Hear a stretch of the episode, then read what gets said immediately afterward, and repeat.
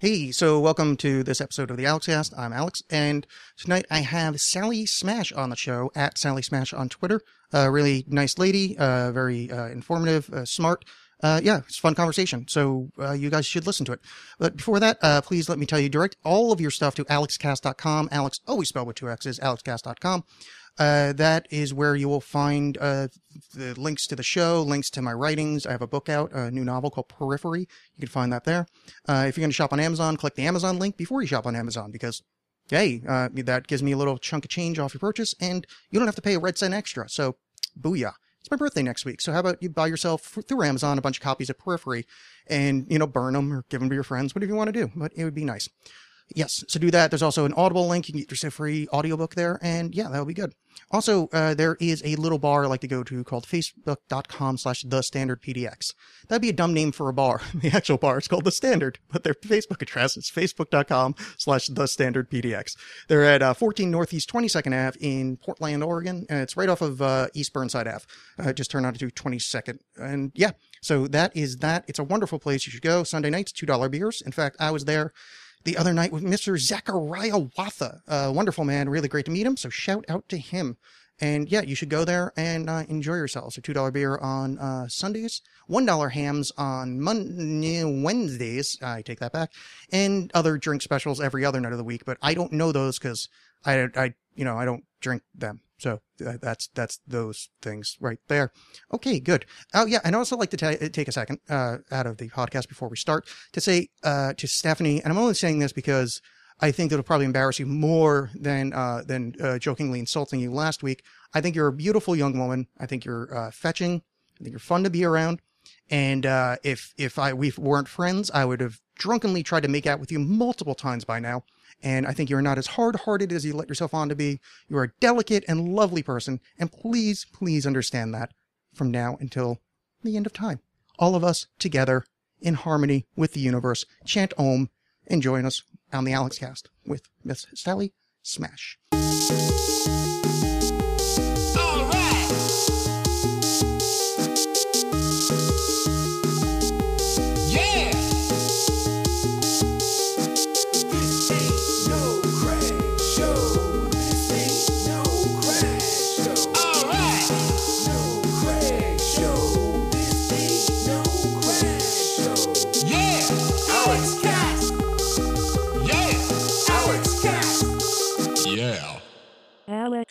Hi, guys. My name is Alex.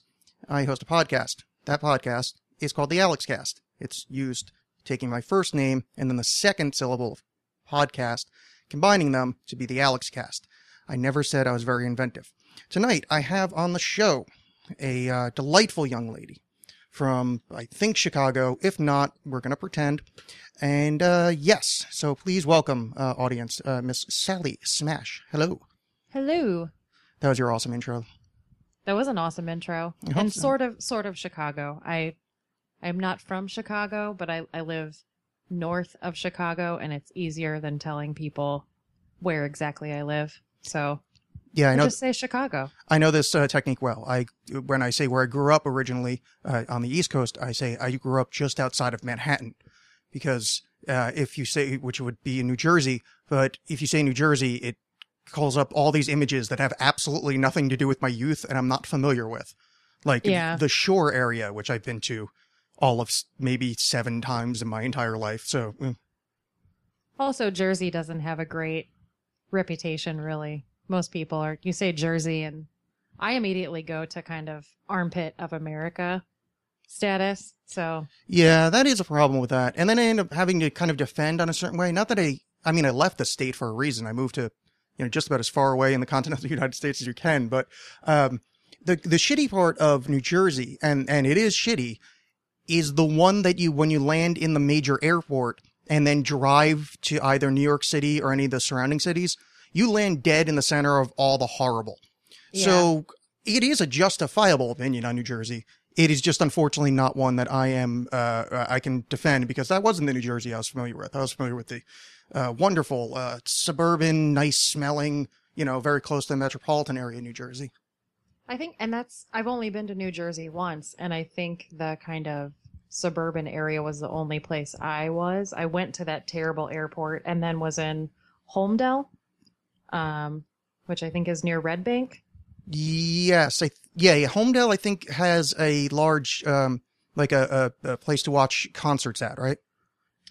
I am not really sure. Oh yeah, you've only been there once. I don't know why I would just ask that. at, uh, yeah, I, I spent most of my time at uh, my boyfriend at the time. His parents lived there, and then we went to some giant mall, and that's yeah, there's about, a lot of those. Yeah. That's about it. Yeah, if anything, New Jersey should be known as giant malls. That should be the the through line for that state. Because I'm much more familiar. Like there was three different big ass malls within like 15 minutes of my house. That and Greek diners. So I really think should be Greek diners and malls should be the the the dead standard for for New Jersey. Not gelled hair and uh, gangster movies. yeah, that actually is accurate, but that's accurate in that other part of New Jersey. It's a very, it's a, it's like a bifurcated state.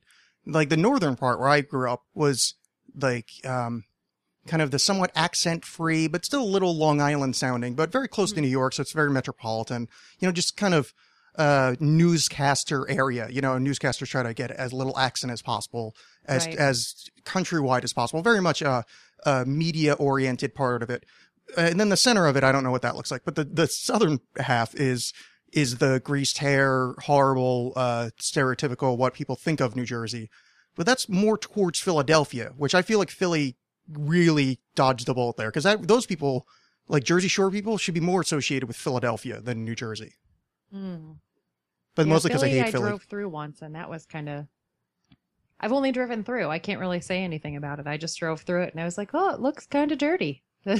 Yeah, there's parts of it that's really nice. I, I have a thing with Philadelphia where I like Philly, but Philly doesn't like me. Like every time I went there, nothing bad happened, but it was always, uh, I mean, bad in like an actual bad, but like, you know, a, a flat tire or, uh, or an argument with someone. Like it just seemed like every time I entered into Philadelphia, there were signs from the universe that it's like, yeah, just don't go here. We don't want you. Like Philadelphia has something against Alex. yeah, that's me in Texas. That's I'm very familiar with that feeling. Now, real, like all of Texas or like, uh, cause I know Austin's like actually cool in Texas. Austin Austin is pretty cool. Um I I've spent a lot of time in a lot of different areas of Texas and I just am not a fan of the entire state. I mean, Austin is cool and everything, but just having one cool patch isn't enough for me to say that that state is worthwhile. Oh yeah, I'm sure. I really don't like it. And the last time I was there, um, I was stung by a scorpion. I Ugh. had a piece of rusty barbed wire go through my foot. Uh, a lot of just really, really unpleasant things. It just kind of seemed like a warning of don't go there ever again. Yeah, So- I, I get it completely. My only thing is uh, with Texas is uh, the I like the independent spirit, not the people that live there and have the independent spirit, but I like the "fuck you, we might secede at any moment" aspect. But I, the way they would go about it would be um, very, you know, hayseed, and um, I believe that there probably would be lots of laws that I would consider racist happen in the first ten years of their new independence. So, um, yeah, I have no love for Texas except for I've heard good things about Austin, and if somehow we could kind of transport Austin to a good state, it would it would you know probably please the residents and the rest of the world. Yeah, that's true. My mom lives there. She lives in the cowboy capital of the United States, which is in Texas. And from what I can tell, from what she's told me, it's mostly um, incredibly rich people with too much time on their hands and a lot of new agey kind of people for some reason in that area. A lot of like sweat lodges and stuff like that. So I don't know. It's an interesting state. It's just not for me. Yeah, that's uh that's interesting too. The New Age movement is very oddly attracted to hot, horrible areas. Like uh it's huge in Arizona, Arizona. yeah. And Mhm. uh parts of California where it's horrible, like it's really odd. Like I like the New Age stuff. Not that I big practicer of it, but I find it interesting. Like I like the weird philosophies and the odd alternate histories they believe in. But I don't want to go to fucking Arizona to hang like, oh, that's really hot. Like, can you have like a, a nice like like Yeah. Portland or Seattle? That's where I live. Like it's nice. It's it's Where it's fresh and naturey. No, I don't care about that. It's just not hot. You know, it's just hot is just the I can't deal with it. Like there's only so many clothes you can take off, and then it's just like fuck. Now I'm naked and hot and probably being arrested. Yeah, I'm I'm not a heat person either. I'm I'm very cranky when it comes to the outdoors, and I'm I'm technically like uh, allergic to the sunshine, so. Now, do you mean that in in a like a fun, you're Irish way, or one of those people that actually have a sun allergy, which I've heard I, of? I actually do have a sun allergy. I am Oh, that's wild. I am fun and Irish, but I do actually have a sun allergy where I break out in a terrible rash. I have to wear sunscreen every single day of the year. Um, and if sometimes the rash actually turns into hives and like uh, blisters, it's really, really disgusting. Oh wow, that's kind of awesome though. I, I coming from a goth background, I would very much like that because I could be like, yeah, I've got like a vampire gene. I wouldn't ever say it seriously, but it would give me an excuse for the blackout curtains I've had in every apartment I've ever lived in, and my not wanting to be out in the sun. Yeah, thankfully it's it's not that bad. I can actually I I can be outside somewhat, but uh I even when I go to the ocean, I like to go travel and I like to be near the water and be on the water and I have to wear like long sleeve zip up swimsuit cover ups and SPF 50 sunscreen and big giant brimmed hat and giant sunglasses. It's kind of cool. It it makes me look really really interesting, so that's fun. Yeah, you get that like kind of old school Hollywood Audrey Hepburn vibe, you know, the big floppy hats and kind of the you can sit around cutely, like being all covered up, but being coquettish anyway to the boys walking by.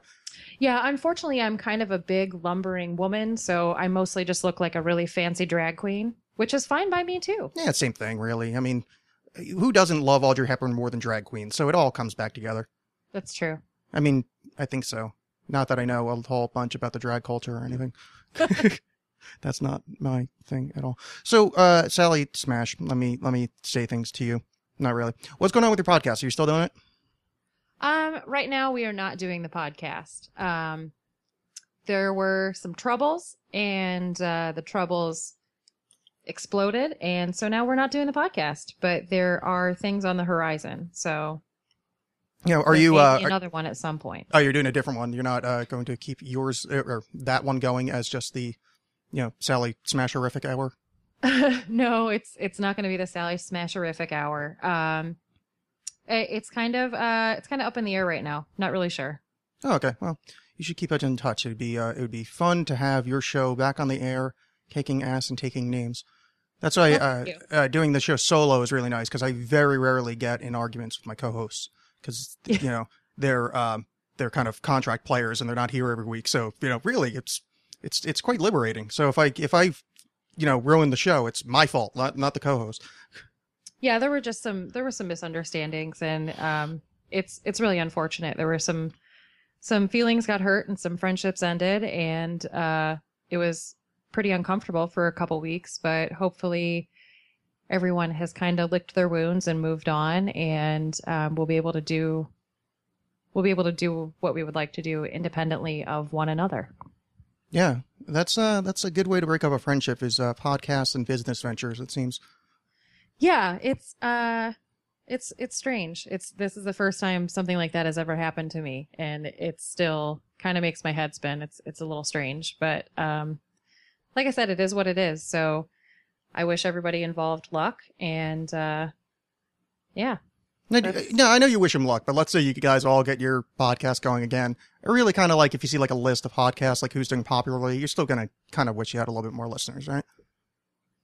Um I don't think that the the people that sort of seceded from the podcast, I don't I don't think that they're um they're going to be doing one. So Oh, okay. Well, I don't think that's something I have to be I don't I don't have to be concerned about. Um I I really try it sounds really really lame for me to say, but I really do try very hard not to um be negative like that and to to not think that way. Uh it just seems to get me in a whole lot of trouble when I when I fall into that trap of of negativity and and kind of um not even wishing ill on people but kind of secretly hoping that I'm better than somebody else, that kind of thing. So Yeah, if they do, um, great. You know, I, I hope I hope they do well. Uh, and if we were in the same category and in competition, obviously I would want to be number one. So yeah. That yeah, that's a um, that's kind of a fun thought too. Is the not negative being uh, that's I try to do the whole uh, live positively thing uh, as best I can. You know, do no harm, like Hippocratic oath, but without any kind of medicine. But um, And it's kind of interesting. I suppose I hadn't really given it a lot of thought that um, wishing for betterment for of self would be almost, uh, you know, kind of by default negative towards something else. I think it's mostly because I, I kind of hate my face. So like, I never wish myself well. So I guess this thought hadn't occurred to me.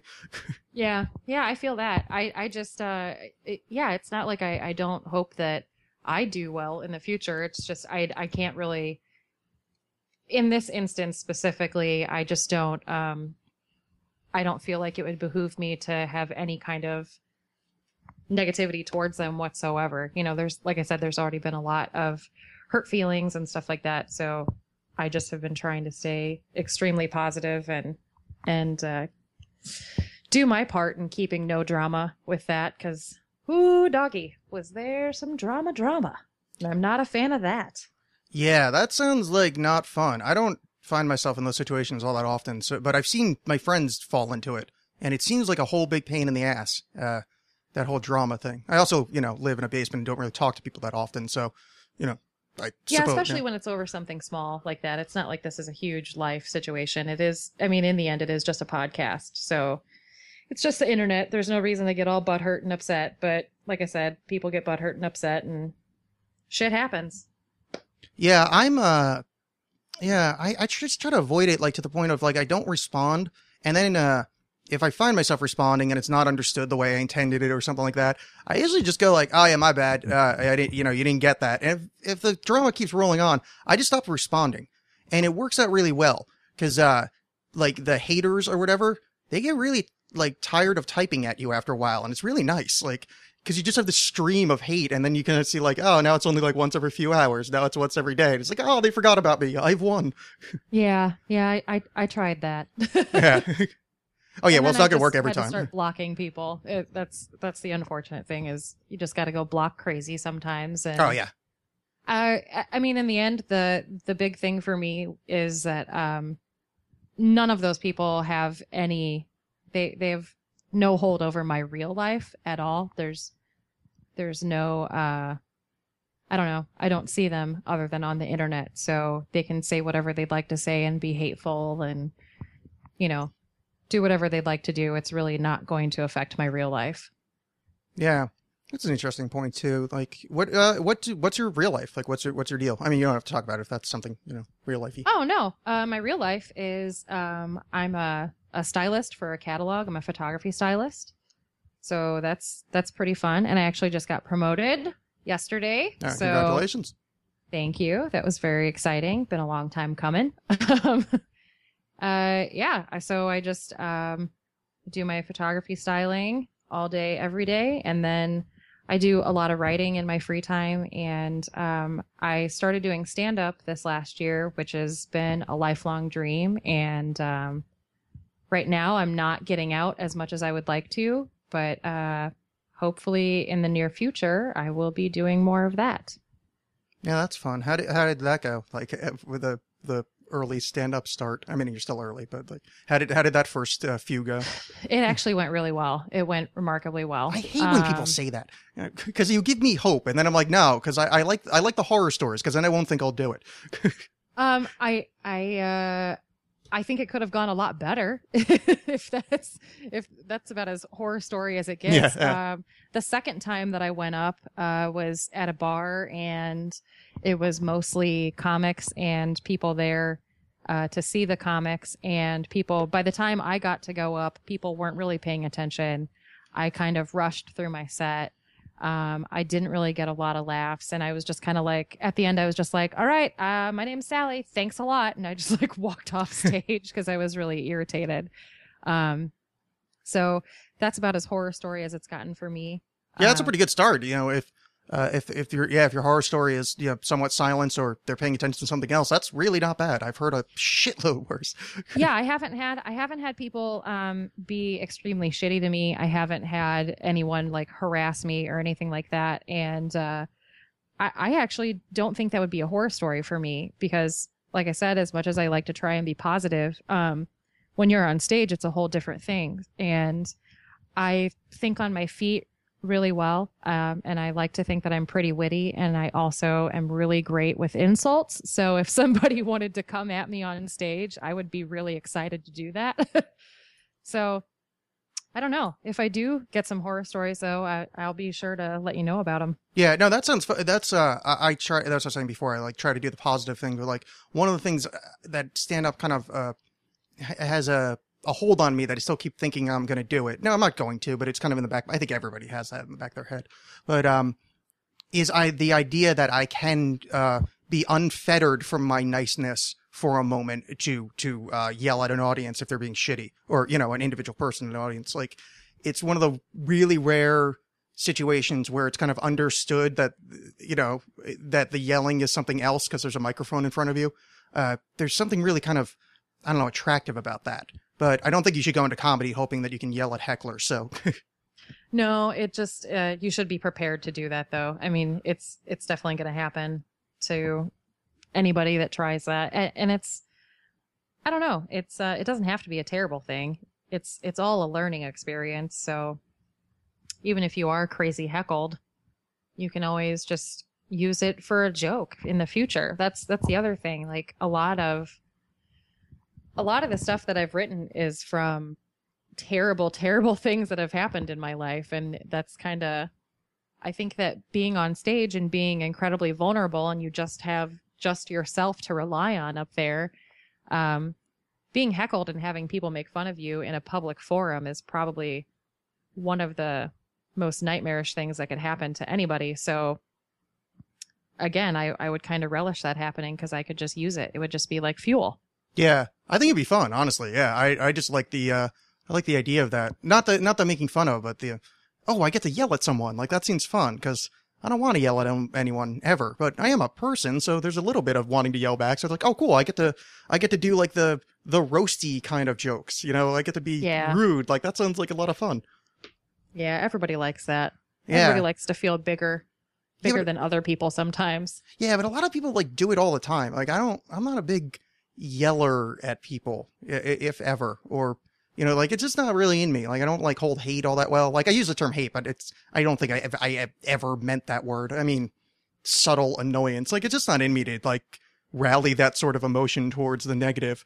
But you know, there is that certain amount of like over the years, like man, it would be nice to yell at some guy, like, hey, I don't come to your work, and you know, whatever stereotype ending of that line.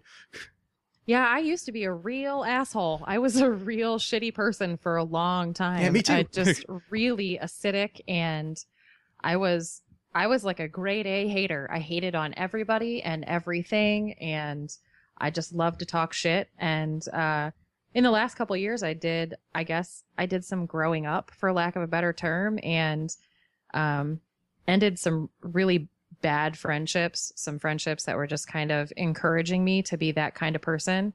And uh it's it's made a huge difference. I'm a lot happier now and not surprisingly, a lot more successful in my personal and professional life. Who would have thought that being positive would elevate you? Yeah, it's odd. It's almost like that's something that has been said the entirety of humanity. yeah, And I- it's really weird. Yeah, I had that same thing where when I was young, yeah, I was a giant asshole. I actually called myself a misanthrope for years. Like I was, hmm I was just a shitheel. Like I really took joy in hurting people's feelings.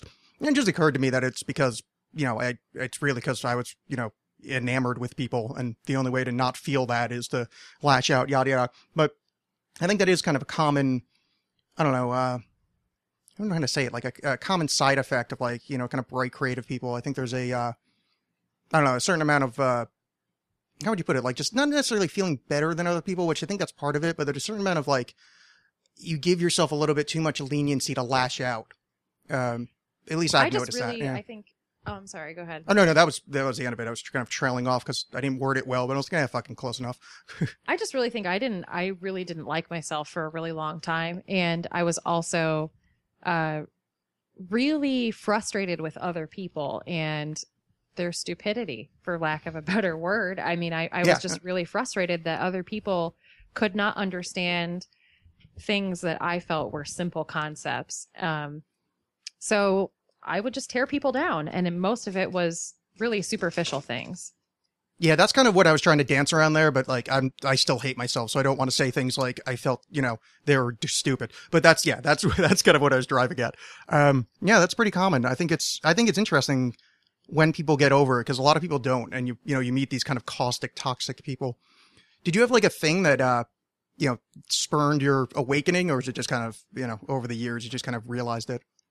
Oh no, uh, it, there was definitely uh, a chain of events of of things. Um, oh, so so many things. Probably the biggest one was um, I was in a relationship for uh, four four and a half years, and then we got married.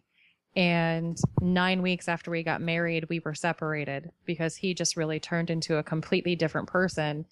And in trying to mend our relationship and figure out what went wrong, I went completely crazy. I just really went off the deep end. And uh that's I think that's kind of what started everything. That's that's what started me on the path of learning really who I am and um, what kind of life I want to live and what kind of person I want to be. And it now that I'm saying those words, it sounds really lame and and really uh, kind of textbooky, but you know, oftentimes the truth. Well, that's you know, the thing. The truth sounds like that sometimes. That's why people kept repeating it to the point that it sounds lame and cheesy. Yeah, yeah, that's that's really it. It sounds really cheesy, but um, I just I had a really really crazy life. My my childhood was really insane, and it didn't really stop um into my young adulthood, and I think that was kind of the the divorce was like the straw that broke my back and I just kind of decided I had to be a different person and that I needed to be someone that I actually liked. So that's, yeah, that's what it was. That, no, that's a, that's a nice little chunk. That's the, um, yeah, that's a nice journey to go on. That's, a, that's always, we kind of recommend the same kind of concept to people is, you know, that self-examination. And if you don't, you know, know thyself, I guess is the, you know, the really old phrase, but, you know, that, um, getting to like yourself, that's, that's a, that's a valuable thing. And I, and I tip my hat at you for figuring that one out because that's a that's it's a, really hard. Yeah, yeah and it I, is. I, Yeah. I don't think I've I've figured it out completely. I mean, I definitely like myself more than I used to, but um, it's really hard.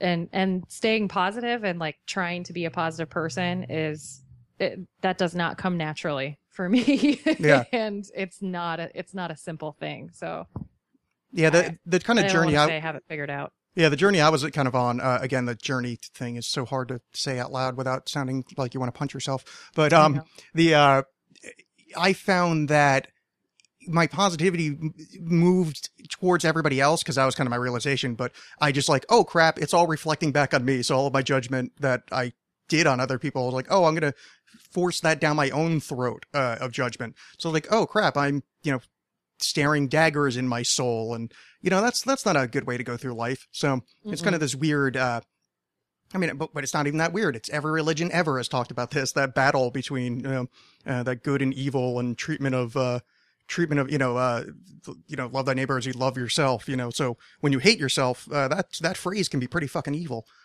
Yeah, and that's that's the funny part to me is I've always been fascinated by religion and I've always um I mean I mean really my entire life I have been studying different religions and like you know metaphysical things and stuff like that and kind of looking for answers and really the answer was I needed to just look at myself and look at who I was and look at what I was doing and how I was acting towards other people if that makes any sense. Oh yeah.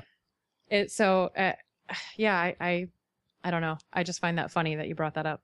Yeah. Well, I mean, that's, I mean, I brought it up for that reason. Uh, well, not for that reason, but that's where I, my, my tradition comes from. I mean, I, I got turned on to like the whole religious study, uh, not religious study, but you know, th- that, this world, the, the, the esoteric through the spiritual through the religious, um, in, I don't know, probably, you know, when I was like 12 or something, you know, li- like somewhat on the younger side. And I've been reading about as much as I can, not as much as I can, but like I've been reading steadily since then. And I think that the kind of the Egyptian mystery schools have that, you know, uh, as above, so below, like reflect God in Mhm. yourself kind of thing. And that's something I, I don't think I ever realized that, like that magical, you know, like magical works. All it is, is, is internalizing belief. So, you know, if you believe you're good enough and a pure enough person, you can, you know, allow yourself to like impose upon nature. And it all comes back to you know self reflection. You know, of of looking in. You know, it's the the black mirror or the or the crystal ball. You know, and Mhm. yeah, it's interesting that this is uh I don't know. It's just it, it almost it's almost annoying uh, more than interesting that they had all these answers uh, like really pretty obvious written down in books, and I read the answers and I just didn't fucking get it until much much later in life. Yeah, I think you have to you have to live it, I guess. Again, sounding really cheesy, but you have to have the experiences that that'll open you up to those those truths for Yeah, I really sound like I'm hanging out with a bunch of crystals and Mhm. incense and shit. well to be fair, I am at a table with a Tibetan singing bowl with crystals in it, and there is incense to my left, so you're you're in good company. oh, but right um the uh no i mean it's the problem is saying the word truth and uh, not not to not to speak for you but at least when i say truth i mean my subjective reality as perceived through eyeballs brain of a meat sack walking around in the universe at this time. Like but you can't say that every time so you can say truth to simplify it. But unfortunately truth carries the variable of truth like the earth is 6000 years old because the bible said it therefore truth unfortunately that word eh, you know can be ascribed to both values and and uh, man is it not that you know Yeah, agreed. I think I, I I agree with you with the truth as perceived by your brain, etc. And I think it's all just personal truth kind of thing. You know, if you if you believe that the earth is 6000 years old because the bible says so, then fine, that's your truth. You know, that's not not necessarily mine, but to each his own. yeah. I- yeah it's it's yeah that's the uh the the fight within me not within me it's my fight to not yell at them is literal believers in anything and that's why the word truth always like really bothers me. And I'm, I'm not saying your use or my use but you know the that terminology bothers me because like literalist belief in anything has always really annoyed me. Like it be it science religion uh, uh glass blowing anything reading something and then believing in its literal truth has is just a cognitive dissonance to me. Like that that is I, am not built that way. Like to say like oh well this is be- because this is because of this like that statement structure is Mhm. exactly how I'll never understand something. Like oh it's just because it is that way. Oh yeah fuck you. I'm never getting that. Like that's pointless. Yeah, that's that's a pointless statement you just made. Because is not helpful. Yeah.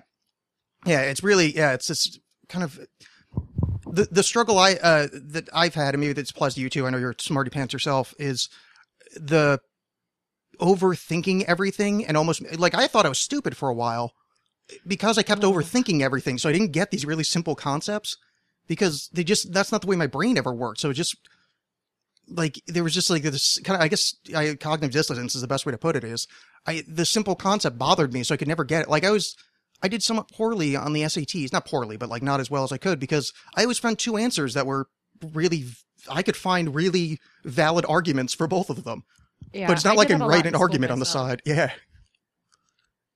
I would go around assignments from teachers and somehow find a way for uh, whatever it is I wanted to do for the assignment, even if that's not what what was assigned, I would find a way for it to make sense and then I would talk them into understanding it and still get a halfway decent grade. Yeah.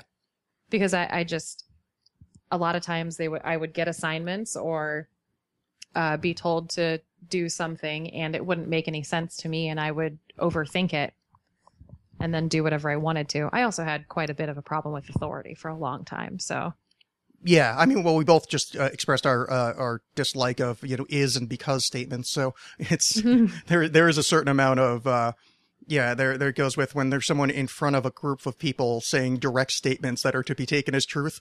That's a situation in which I'm either going to take a nap or not really pay attention to you all that well. Uh, I'm generally going to fight people. That that that was my thing. Mm. If if somebody was saying, you know, this is how it is and and that's why it just is what it is, I would just incessantly question and push and push and push and push until I got the answer that I wanted or um, I got in trouble.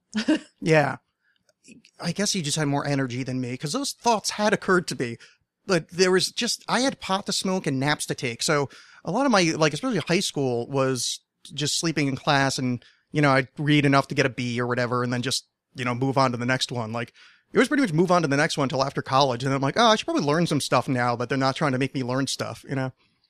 Yeah, I didn't. I think. Um, I, I think I'm kind of lucky in that I didn't get into drugs or alcohol until pretty far after high school, and I didn't make it very far into college. But after my short college career, um, is when drugs and alcohol started coming into my life. So, I I think that's probably why I was so difficult in school and why I started so many arguments with teachers and I got I got teachers fired. Like I I would try really really hard to make people um uncomfortable, I guess, or just to argue my own point. Uh, I don't know what I was doing. yeah, well, that's why I, I complete opposite of your statement. That's why I'm thankful I did drugs in high school because I think I would have gotten.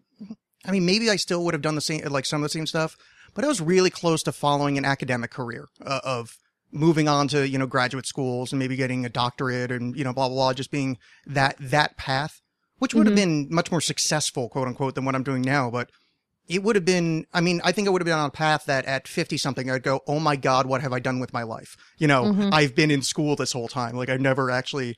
So I'm actually kind of thankful for you know being a fuck off back then because it got me to do actual learning when I was done with school. So, you know, I've done, I've learned a shitload more since I've graduated than anything there. I mean, mostly because I didn't pay attention, but I got to learn the stuff I cared about and the way that I care about it less than, you know, the, whatever that rote learning institution puts you through. So, you know, thank you, Pot.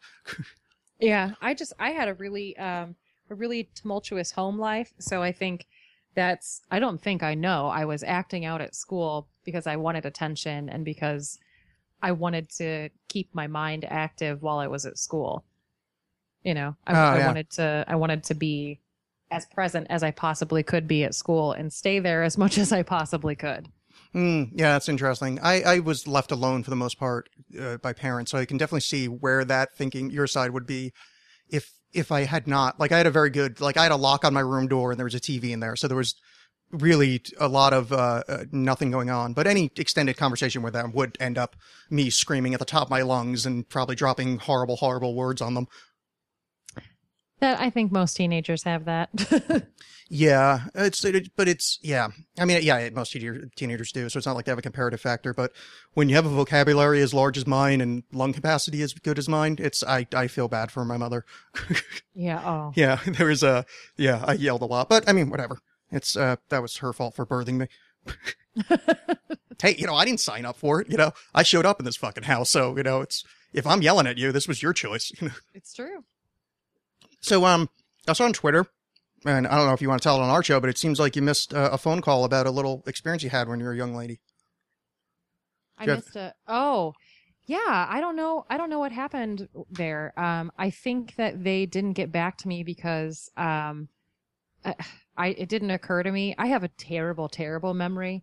Uh, it didn't occur to me that they record their show every Friday. They do it live at like uh two or three p.m. maybe.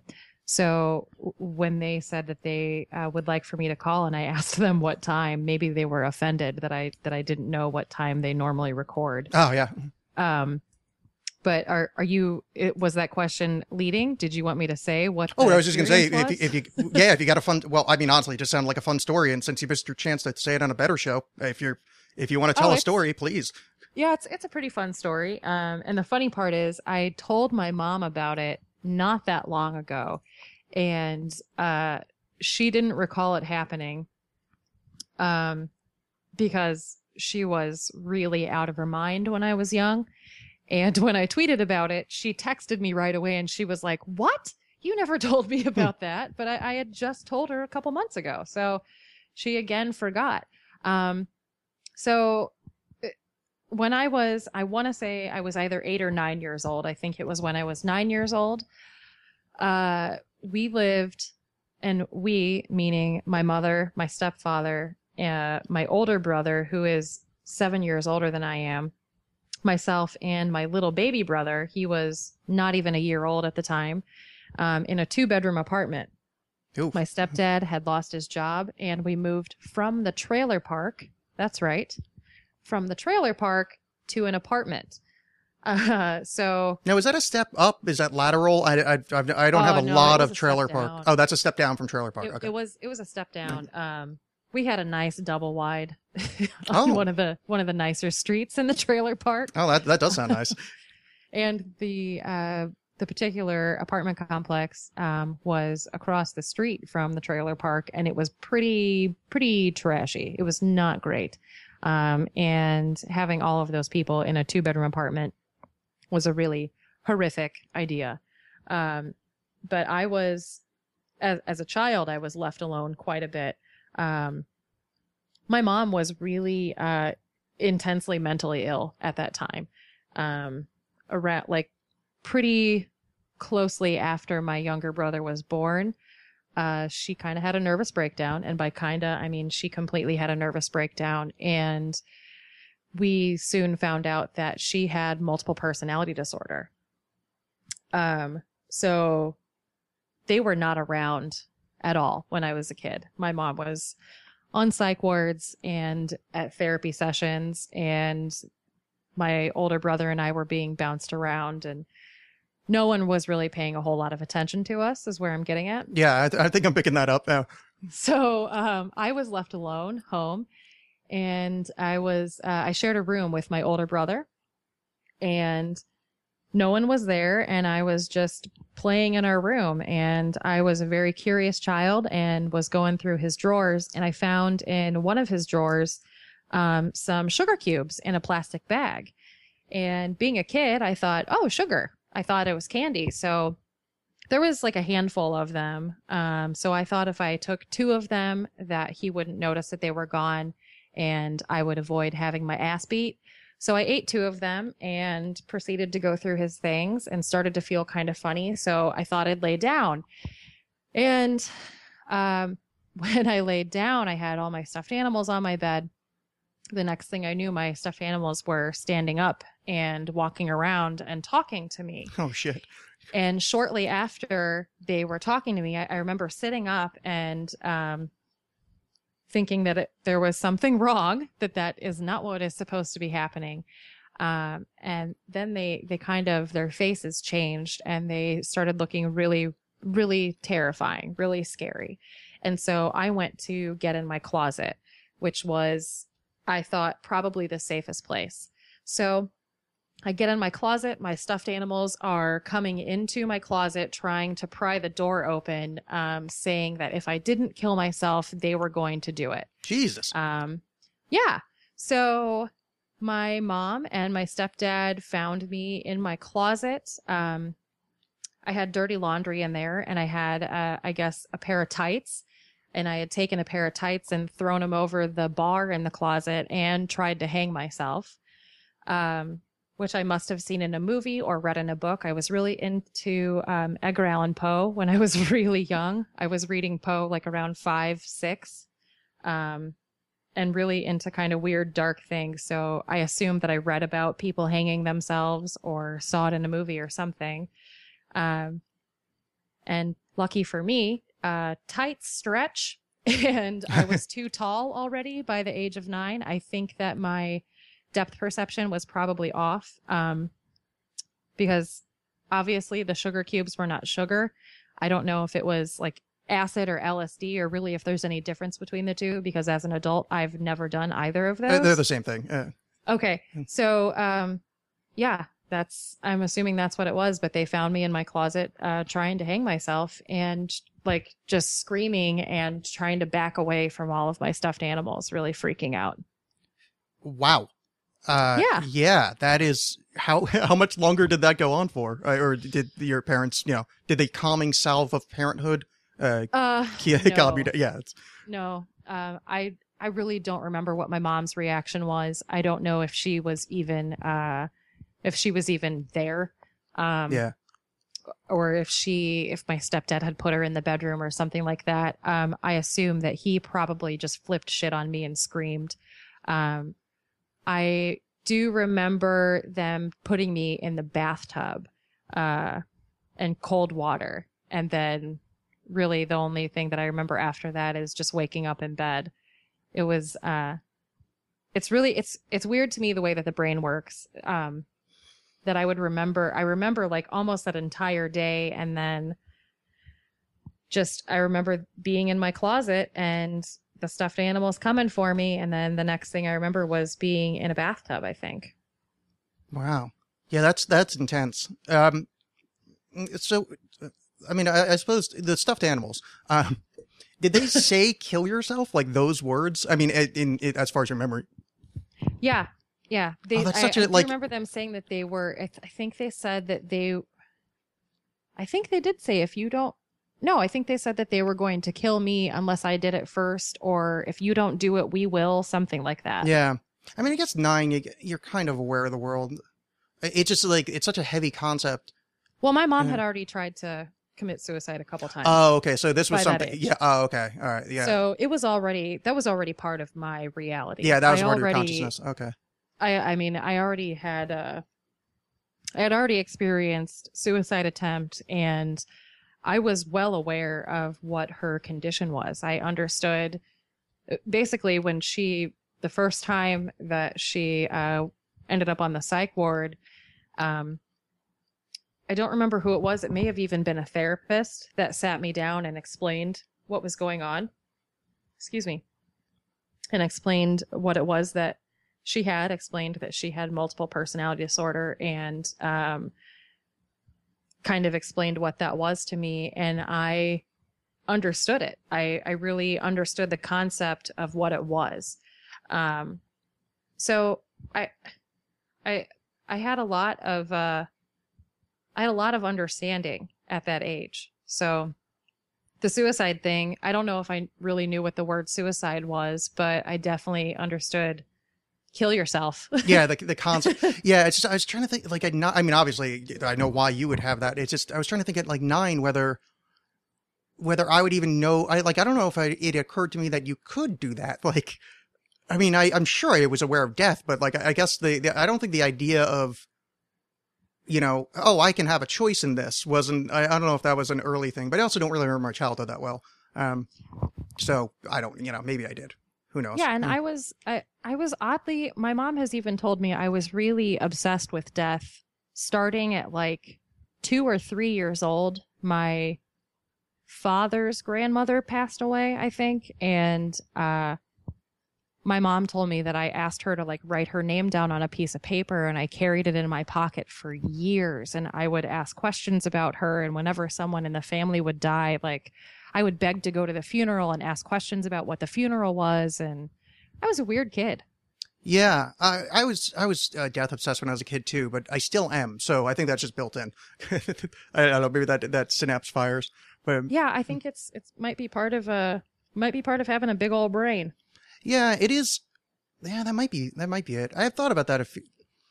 I wish um I knew. Well, not that I wish I knew more, but I wish I had the patience to read biographies of like really smart people, because I wonder if everybody has. Because it seems to be there's a certain uh certain set of uh uh similarities that happen with like you know smart people. Like you know the significantly smart to really really smart people. Um that there's like you know the depression goes with it you know uh Mhm. some sort of you know mental disorders of you know various kinds.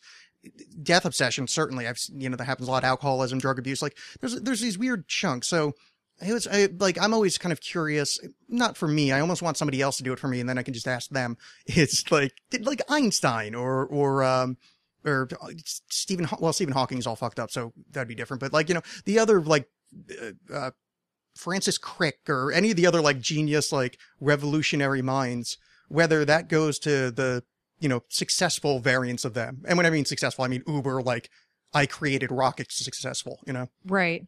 I th- well, I think if you look at well, uh, almost all philosophers, I feel like are certainly death obsessed to a point. I mean, they've pretty much all written about it, and I would consider most of them to be some of the greater minds. Yeah. Um, but yeah, it, it would be interesting to know. I think there there are certain people that I would like to know what they were like and if they had those kind of points of view. Um, that we probably won't ever know, like you know, Da Vinci and uh, God. I don't know. I, I I was really into Greek mythology and stuff when I was a kid, so I kind of wonder like people that lived then, like Plato and, yeah. and stuff like that. I kind of wonder if they had the same kind of uh, thought processes about things like that. Well, I think Plato, uh, from my reading of his stuff, uh, from what I recall, and this is this has been quite a while since I you know did philosophy, but uh, when he talked about the death of Socrates, and I forget whatever dialogue that is, but um, he talks about the death of Socrates and that Socrates uh, was offered. Um, essentially, they said, "Do you want to escape?" Blah blah blah blah. And Socrates eventually said, "Like you know, uh, no, like this is this is where it's supposed to go." He had like his fear of death was almost conquered, or like a curiosity happened. And since you know we don't have writings of Socrates, we don't have Plato, you can you know kind of assume that that's the reflection of Plato's philosophy. You know that he is you know it's a curiosity of death, not a fear. You know that's the Mhm. you know that uh the great unknown or whatever the other cheesy phrase is. Yeah, I I- that's I think that's I was only I was only really afraid of death for a short period of time. And otherwise, um, I've always just been really curious as to what it is, you know, and, and what happens next. Yeah, I'm still terrified on a certain level. Like I'm not afraid of dying. Like that that actually sounds really interesting to me. Like to feel the brain shut down and have whatever terror or elation or whatever. Like that sounds interesting. You know, like I like anybody that says I want to die in my sleep. It's like, oh, dude, fuck you. You get two major experiences in your life. You get born and you die. Those are your two Yeah. guarantees if we're having the conversation. So I already missed one of them. Like I don't remember that shit. I want to, you know, I want to experience the second one. But it's Yeah. the that that idea that people go, well, if it's all blackness, it doesn't matter, right? That's the one that I can't get my head around because if it's all blackness, then oh fuck no, of course it matters because. I mean, I have nothing to back it up, but that's the terrifying thing, you know, not some religious blah blah blah blah. And I, you know, I tend not to think it's just like a the light switch gets shut off, but that still does terrify me in a certain level because it just feels, you know, um, it just feels like your your life is is the the, uh, a representation of your you know some experiences.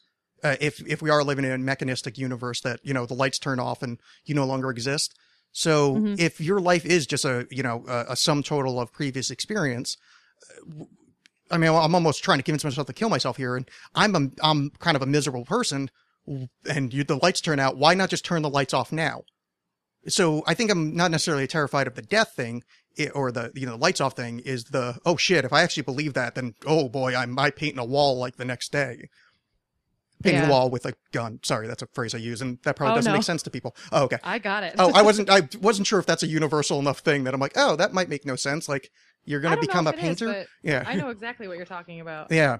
Yeah, see, and I also I I don't know. I have really uh I have really strong feelings about um death and the afterlife and I just kind of think um i- if you if you really think that that's all there is that it's just a light switch goes off and that's the end and your body is just going to rot in the ground then that is what's going to happen. If you think that you're going to go to heaven and be with Jesus or you're going to go to Mormon heaven or you're going to be reincarnated then that is what's going to happen. That's uh that's just what I really that's that's what I really believe honestly. I think that whatever whatever you you want from the afterlife is what you're going to receive Yeah. I, I think that it's all um as far as we know it it's all just energy you know so it's it's so hard for me to put it into words i guess but no, it- I, I definitely get where you're coming from. That's sort of where I'm leaning towards. Is that yeah? It's the. I mean, this is the basis of cerem- or, or chaos magic or any of the like the magical modern Western traditions. Is that it's your your impetus, your your uh, will uh, to use a word I don't like very well, but your will on the universe that creates the universe for yourself. You know, you're a you know you're a walking kind of god of one. Like you know, it's nothing to do with anybody else, but you you know you're creating Right. your universe. If you have a strong enough will, you'll create a universe that's better or worse or whatever and there's nothing to stop that from applying to what happens after the you know the physical you know function shut down it's sort of like the uh like the concept of um solipsism yeah yeah that's i think that's kind of uh that's that's kind of like my entire belief structure as far as that goes as far as death and the afterlife are concerned. Yeah that's kind of my way with death the afterlife and certain things but that uh it's weird because i just fight with like back when i was an asshole i had giant ego like just horrible horrible person but uh i just fight with that idea the solipsism of like you know because if i get tricked into it it's not tricked into it but i was like oh crap the next thing i know i'm just going to turn back into a giant fucking jerk if i actually believe that you know like i you know i am god in you know a really really simplified sense. hmm That you know, it's just kind of scary to me to walk back down that path. So like solipsism, I've like kind of leaned towards for like afterlifey things or little ritual work. But like when it comes to me talking to you or or buying a, you know a packet of gum, then it doesn't at all. Like then it's like oh well these are these are other real sentient non-creations of me and we're two you know whatever two chunks of the universe interacting not Right. you know something i invented Hopefully. Yeah, because I mean, no, like I'm sorry, world. Like if I'm actually the guy, like I like I'm I'm I'm the root cause. Like I'm the alpha. My Um, bad. yeah, dude. Really, I don't know what the f- like. I'm I'm a lot better than like like at pretty much everything. Like oh man, I could have done a lot better job at this world. Like maybe somebody didn't give me the right instructions when I was creating it, but boy, man, this is really stupid of me. Like just the Middle East alone. Holy crap, did I drop the ball on that one? unbelievably bad. Yeah, like, oh yeah, I'm just gonna have you know rotted dinosaurs to run our metal on. That's stupid. What? if- Uh, so yeah, I think I just dispro- disproved uh, at least my solipsism. So maybe, maybe you created me. Probably. I'm I am responsible for a lot of things. Yeah, yeah. I mean, it could be. I mean, who knows? Or maybe everybody creates each other, and you know, that's a um, um, the other side of it, the transcendentalism. Uh, the you know, everything is God. So, you know, if you combine that with the you know with the two, it's like everybody's God. Everybody's creating the other because we, in essence, are God. So, you know, there is no you know individual singular walking around viewpoint. It's just a you know, it's a it's a trick of light on the universe to make us think we're talking to each other. It's just you know, just one vibration in the same sheet. I had not ever thought of it that way.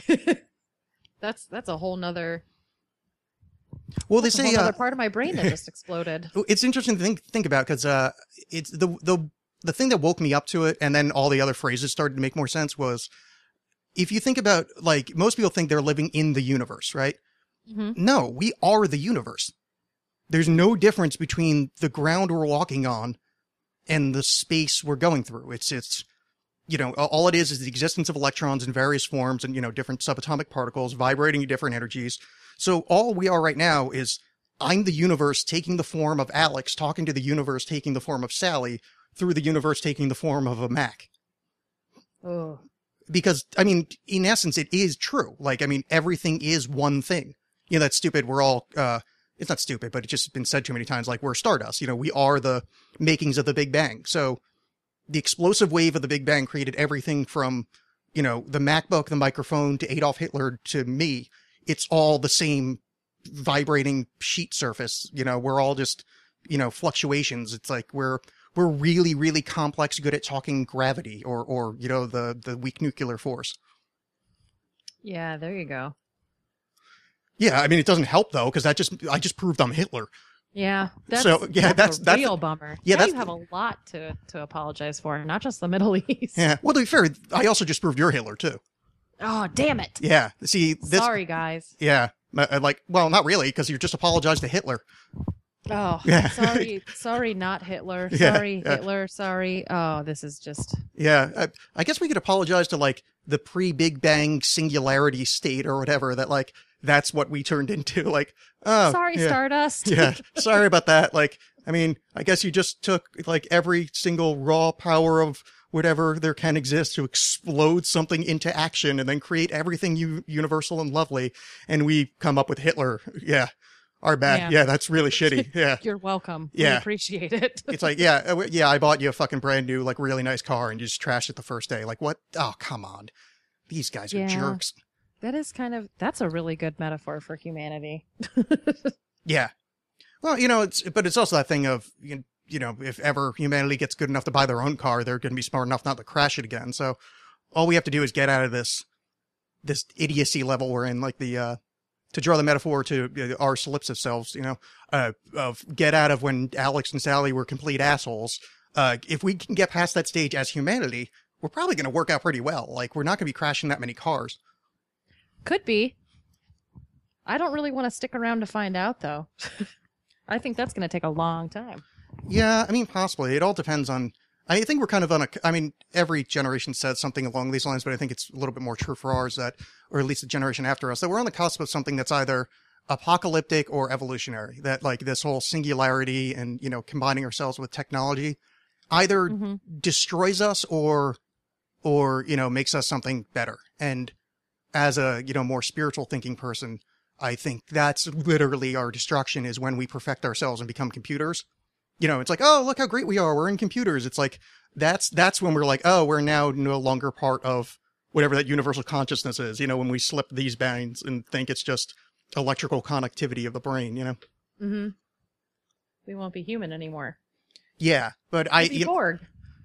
Yeah, we we could be bored. Yeah, I, I, I could- uh, Borg. Yeah, I could be uh, Locutus because I thought uh, that was one of the few good episodes of that show. I mean, Next Generation's a good show and all, but like those first few seasons, like it just they don't really connect to each other, and no characters really like advance all that much, you know, until like much later. yeah, it's just spacey for spaciness sake. Yeah, which is unfortunate because like like that one where Picard gets to live the entire life of that whistle playing dude from the uh from the the, the satellite. Like he lives an entire Oh. like eighty year lifetime, and then wakes back up on the ship. And then like nothing comes of it the next episode. Like, dude, that's no longer Picard. That's Picard and whatever that guy's name was on the planet. Like this. Yeah, and he's Picard's totally fine with it. He's just like, huh, that was a thing that happened. Yeah, exactly. Oh, well, that on. that eighty years was fun. I suppose now I'll just know how to play this flute, and that's it. Yeah, yeah, that's all I learned. yeah. That's why I'm a Deep Space Nine fan myself because they actually have character growth. Yeah, I'm a, uh, I, w- I was a huge Star Trek person for a long time, and then I, I, I, I'm almost ashamed or slightly terrified to say what my next sci-fi kind of obsession was. Uh, let me see if I can name the one that would make me lose respect for you. It's Um, less sci-fi, more fantasy, kind of. all right, what's that? um, well, go ahead and uh, I, I, w- I would like to hear what your guess would be. What, Well- what would, what would make you lose respect? Well, not necessarily lose respect. I was being, you know, kind of uh, hyperbolic there, but um, uh, if you were to be a type of person that would defend the end of the remake of Battlestar Galactica, uh, you make, know, I've never watched Battlestar Galactica. don't because the first few seasons are good, and then the ending of it is is on the level of Lost for shitty endings. Like it's it's it's a it's a festering pile of garbage. And I didn't mind the ending of Lost. I It didn't It, it really didn't bother me. I, I thought it was kind of beautiful. I didn't. I, I should. Yeah, I should probably have qualified that a little bit. The ending of Lost was fine for the last two seasons of Lost, but for the first three seasons of Lost, that makes no sense at all. Like the entire Yeah. storyline switched, and I loved those first few seasons. And I did like the ending, but it didn't end the show I watched. It ended the season or season and a half I watched. Yeah, I think they, they kind of wrote themselves into a clusterfuck. So Oh yeah, They- no, yeah, and it was a cool. I actually liked the last episode. Like it was well done. It just didn't. It wasn't well done for the show I watched. You know, for all that fun storytelling I got for three seasons. yeah, It'd be like a, you know, it, that ending could have been the ending of any TV show. Like the last episode of, you know, House or Cheers could be, hey, look, we all met again, and now it's time to move on. Norm, you know. maybe maybe that's what they were going for. Maybe they were kind of going for a broader, I don't know, stick a band aid on it kind of situation. But yeah, either way. Yeah, so it's not Battlestar. What's your What's your next one then? Um, I was really intensely obsessed with Buffy. Oh, no problem with that. I, I'm I'm Like, an really, I'm, really, really into it. I'm an and- avowed fan of Buffy. Okay, good. Yeah. That was that was a big thing for me and that was that was like a had a really hard time. Um I, I couldn't understand why people couldn't see it for what it was and why they couldn't understand why it was so uh it was really emotionally impactful for me because I would always kind of like put myself in those situations and I'm like, no, you don't understand. She literally has the weight of the world. It is so hard for her.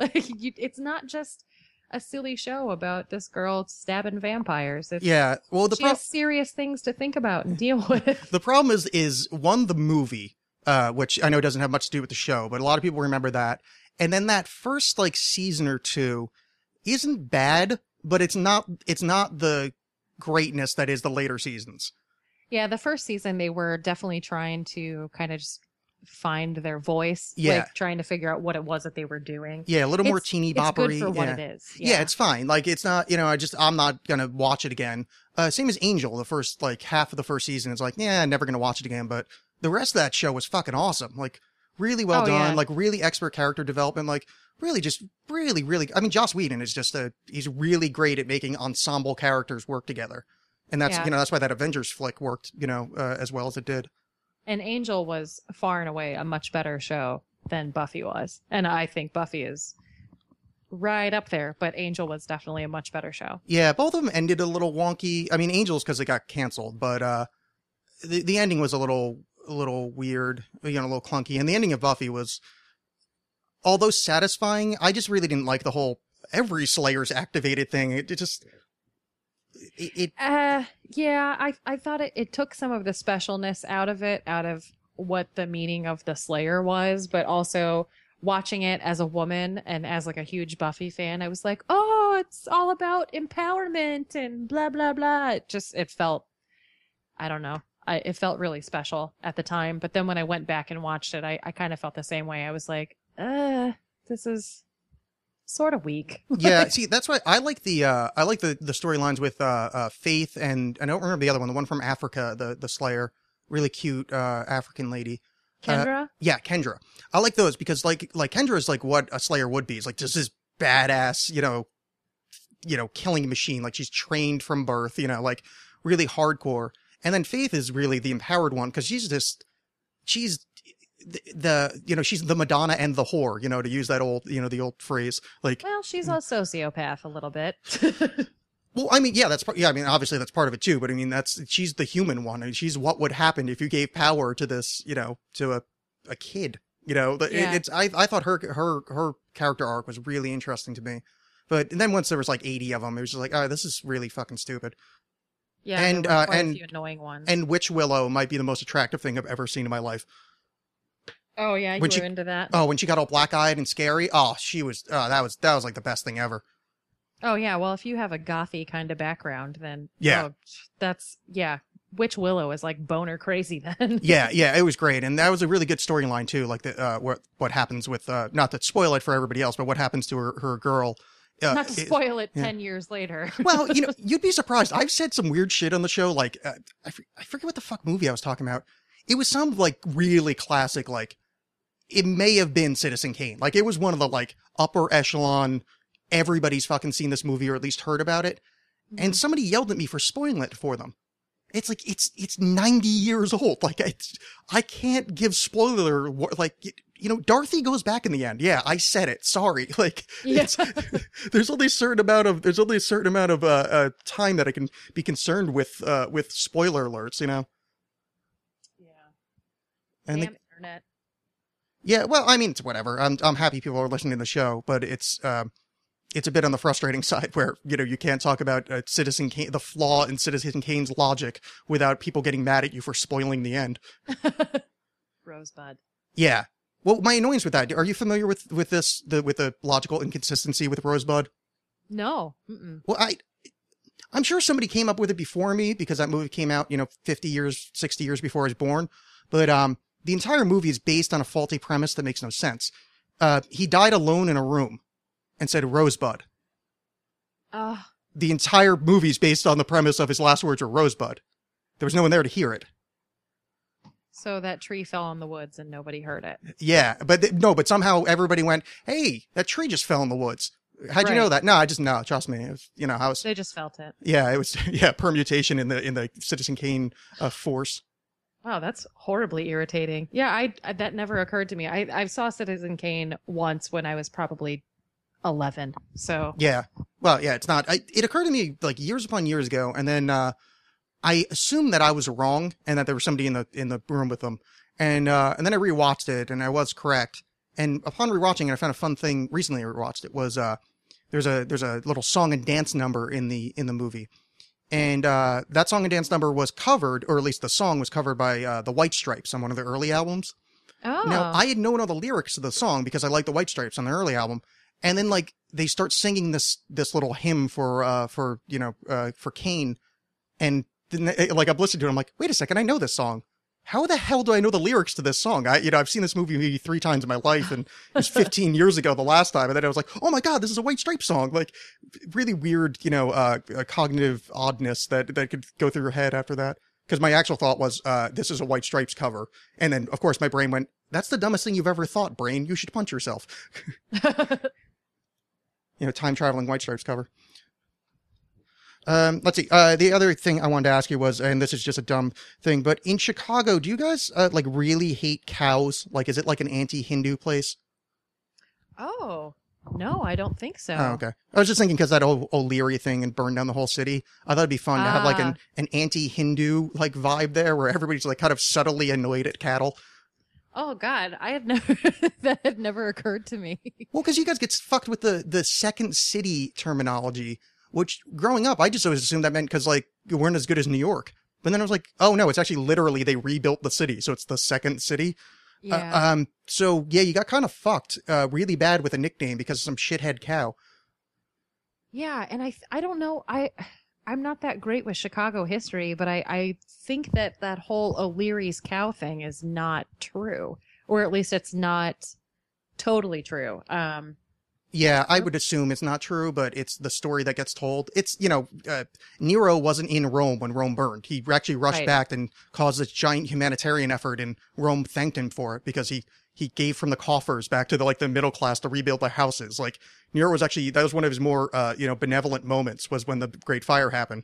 But unless you're a student of Roman history, which I like to be, you don't know that story. You think he played the fiddle while Rome burned, which yeah, that's about as far as I knew. yeah, no, not at all. He wasn't even in Rome, and he had this really great humanitarian backing of it. Like he was, he was like the Rudy Giuliani after uh, after nine eleven. Like came back, he gave a whole shitload of money, started rebuilding projects. Like that was like his really, high, that was probably his high point as emperor. And somehow the story gets passed down the generations to us, and you know it's this shithead guy that's laughing maniacally as his city burns. Yeah, that's that's really weird. I I wonder why that would happen. Why it would go from Well, I think from it's humanitarian to Well, I think it's because he, he he did go psycho at the end of his reign. Like he was, he did become a fucking sociopath. And Mm. since the since Rome burned while he was in power, I think it just became like a really uh like a convenient. people are like blame him. yeah. Well, you know, because yeah, he's a fucking psycho. Like he's he's the nut job that was uh like people blame George W. Bush for 9-11. The dude was in office for like what a few months. Like, did you realize how long it would take to plan that shit? But like the collective unconscious or whatever, like the the theme is like, oh, it's associated with him. But Yeah. Eh, like as much as I want to blame him for everything, I don't think you had time to plan that if it was planned, which I don't think it was. But like he just got there. Like it wasn't, you know, it's September 11th, and what's when do you take office as president? He barely has a brain on top of that. Oh, yeah. so well, I more, mean- yeah. He- Well, he's he also, but he had Vader as as as vice president, so. true. He, well, one, he looked like Vader when the mask came off at the end, and then two, he's like bionic and somehow doesn't get, you know, busted for anything. He shot his friend in the face, and his friend apologized. I mean, the guy's on gangster shit. That is one of the most incredible stories, I think, of American history, period. He shoots his friend in the face and his friend apologized for it. I'm sorry I was in your way. Yeah, that is some backroom gangster shit. Like, you know, there were some real threats going down of, you know, violence or something like, oh, you know, it'd be unfortunate if your family found themselves in a little bit of another hunting accident. Maybe you want to apologize.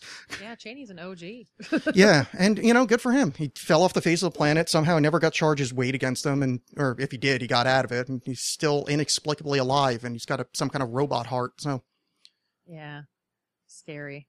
Yeah, well, you know, that's the uh, that's the singularity. You know, there's going to be the the the one percent are going to be the immortals, and we're going to be down Cheney's here. Borg. Yeah, exactly. Cheney is Borg. He's gonna he's gonna be the hot chick from uh from the from that Star Trek movie Borg with the Borg, Yeah. and uh, yeah, he's gonna be half naked, and you know, his legs are going to be gone, which is uh, Shooting people in their faces. Yeah, which would be. I mean, I would watch that movie. I don't want to be in the country if it happens. Yeah, I'll watch it though. Yeah, from I uh, do love to be entertained. yeah, I'm gonna go to the expatriate somewhere, and then you know, then I'll I'll try to look at it a little bit. You know, from from afar, I'll be down in like Chile, just be like, hey, look at that. All the the one percent are, are are calling themselves the hires, and the rest of the country they're calling them Morlocks. This is fun. Yeah, Fritz Lang was right. Well, Sally Smash, we have been talking for one hour and ten minutes, and that is about the length of the show. Oh, well, look at that. Yes, thank you very much for joining me on on the program. Is there uh, any kind of like website or Tumblrs or anything you want to uh, you want to tell the audience about to draw their attention towards? No, really, the only thing, if you would like to hear more from me or see just how many Coors I'm drinking or how many Cheetos I'm eating, there's just my Twitter. That's it. All right, so at Sally Smash on Twitter. That's it. Yeah. Yeah. Hey, so you don't you don't do uh like any kind of writing stuff? You don't post that anywhere? I know you've referenced being a writer a few times. Um, I don't really post anywhere. Uh, I am I'm working on a website right now um, with a couple other people, so it's it's coming. It's in Oh, the cool. works. There's just um, there's a lot of work that goes into putting quality content out there, and we would like to have it be as close to perfect as possible before we even start talking about it. So Yeah. that's uh it's coming. So right now, all I have is my Twitter. I don't really do the whole Tumblr thing. Um, oh, I don't even. I honestly barely know what Tumblr is, but I've had enough guests tell me it uh, that um that's what I ask because I Yeah, don't, I've never tried, been on uh, it.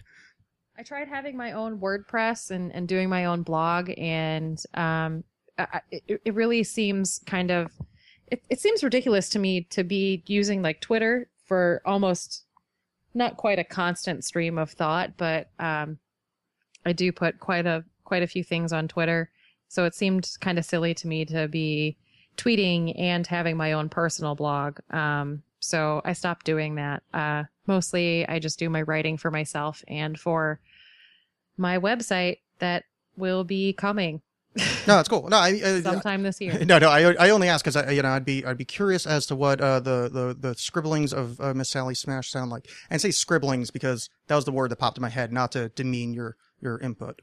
Oh no, I assumed you said scribblings because you've actually seen my handwriting. So Oh no, uh, I, I, I am looking down at mine, and it does look like some kind of, some kind of special needs person was trying to write cuneiform, but um, yeah, it's not very legible. Yeah, I guess if you say special needs, it's still just as insulting as saying retarded. So I probably just shouldn't have said that at all. But eh, Eh. what are you gonna do? I'm trying to, you know, trying to be, uh, trying to be uh, PC in as much as ones that I think matter. yeah. I try not to say retarded anymore because it, it was like the probably one of the number one used words out of my entire vocabulary, and I realize that it's offensive. Um, but it does it does just sound good. That's that's the unfortunate thing. I am It still just- enamored with it. Yeah, it's a really useful word, and unfortunately, growing up, I did not associate it with with uh, like a special needs person. It retarded meant. I mean, it meant that, but it wasn't them. Like I would never. Like I, even as a kid, I would never call like a you know I never would call a retarded person retarded. I mean that would be insulting. Right. But you know you'd call your friend retarded because they're acting retarded. But unfortunately that doesn't work. It's God the the racism language or the you know the P, un PC language of our youth is so hard to like detangle. Like like uh, I I don't use uh, faggot anymore uh, unless I'm you know referencing uh, that word. But when I was a kid, that was like a that was like a, a word you used, and like I don't even think I was aware of its like homosexual overtones. It was just like your friend was being a faggot. Like it wasn't like it was just a your friend was being pejorative word. Right. You know, like I didn't even like it wouldn't even that. You know, until it started. Like thankfully, people have started drawing attention to how insulting that was, and it's like, oh yeah, I'm gonna definitely not say that one anymore. Like I, yeah, that's hurtful. So Yeah, I didn't- that out. yeah, didn't actually know. I mean, it's not that I didn't think about it. I just, you know, I was raised, you know, it'd be like finding out that like, you know, rye bread meant something bad. It's like, it's just a word that was in my vocabulary from when I was a kid. Yeah, I said um I said heebie-jeebies to someone one time and they were like, "You can't say that." Because apparently it's um it it's kind of like a, a derogatory term for Hebrew people. And I it never occurred to me. Like Yeah. I, I had no idea. I I, thought heebie-jeebies just meant same thing as like creepy crawly, you know? I, I actually, so, I, I actually do think, uh, heebie-jeebie doesn't come from that. Uh, I don't think its derivation is, is anti-Semitic, but it, uh, the, the term heeb is, is, uh, uh, an anti-Semitic term. And I think, I think heebie-jeebie doesn't come from that. Uh, I don't think it's got the same, uh, uh, yeah, derivation. I mean, I mean, I'll I have to, can still say it. No, uh, you know, you're you're uh there there was you're also not allowed to say um uh spick and span anymore uh because uh, uh you know that's that's an insulting term for uh some South American thing. I'm not sure. I'm not really hip to the racist language, Terrible. but one of them. But like, yeah, the term spick and span, like, which was a I think it was a product line when I was a kid. But that, yeah, you're not allowed to say that anymore. I'm And- pretty sure Spick and Span is still a, a, a kitchen cleaner, a bleach based kitchen cleaner. Oh yeah, maybe it is. But I, I know that's supposed to be a uh, you know a verboten term. And here's one that bothered me. I swear I'm going to let you go in a second, but maybe you can help me out with this. When when kids in in in younger classes, whatever, uh, kindergarten, sure, sit uh, cross-legged, they're sitting uh, crisscross applesauce now. Uh, that is the term. Now, It's be- not. It's not Indian style. Like No. when we were kids. but but here's my problem. When I was a kid, and and until I found out they're not using the term anymore, I thought that was just like they didn't want to say lotus position. I thought that meant the I thought that meant the subcontinent of India. Like, do Native Americans sit like that? I don't think so. Like, I I don't think I like. I mean, I guess I'm wrong because, or maybe people are just overly sensitive. But like, I sw- I just thought that was an Indian thing because like that's why like sadhus and meditating people sit. I just assumed that was like like uh, the Mahabharata India, not not you know the Great Plains you know Indian. yeah, and that would make more sense actually. Yeah, I don't. I, I'm glad you didn't know that because I thought this was one of those things where uh, it's going to be like Alex. That how dumb can you possibly be that you weren't aware of this? But I, yeah, no, no fucking concept of that. But anyway, we're not uh, Indian style is uh, uh, offensive. Crisscross applesauce it is. Yeah, um, I guess. I mean, yeah, I'm gonna go crisscross applesauce and try to open my third eye, which um, I I probably can't say that because uh, some people with you know some kind of you know polycephaly uh, would find it insulting. Mm. polycephaly worked. Uh, yes. So thank you very much uh, at Sally Smash, uh, the lovely, the talented, and uh, I will see you on the Twitter. Thank you so much for having me. It's been a pleasure. Uh, yes. I, until the next. Good evening. All right. Good evening.